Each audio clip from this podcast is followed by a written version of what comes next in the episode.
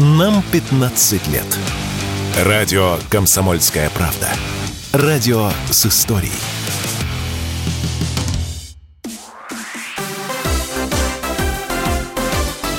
Новости спорта.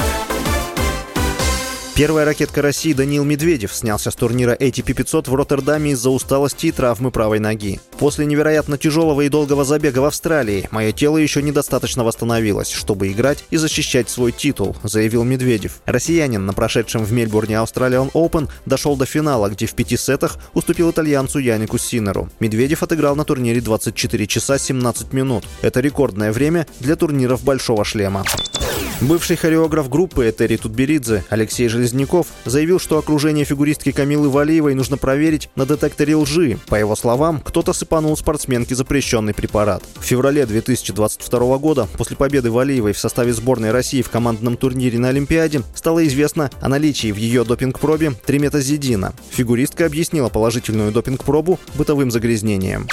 Самый титулованный футболист мира, бразилец Дани Алвес, предстал перед судом по делу об изнасиловании. Суд был начат 5 февраля в закрытом режиме. Отмечается, что стороны не смогли прийти к досудебному соглашению, так как футболист отказался признать вину. В июле прошлого года Алвесу предъявили обвинение. Суд Барселоны пришел к выводу, что футболист изнасиловал девушку, подавшую на него заявление. Отмечалось, что ему грозит лишение свободы на срок от 4 до 15 лет. Алвес становился чемпионом Франции, Италии, Испании и завоевывал национальные кубки Кубке этих стран. В составе сборной Бразилии защитник побеждал на Олимпийских играх и молодежном чемпионате мира, а также по два раза выигрывал Кубок Америки и Кубок Конфедерации. С вами был Василий Воронин. Больше спортивных новостей читайте на сайте sportkp.ru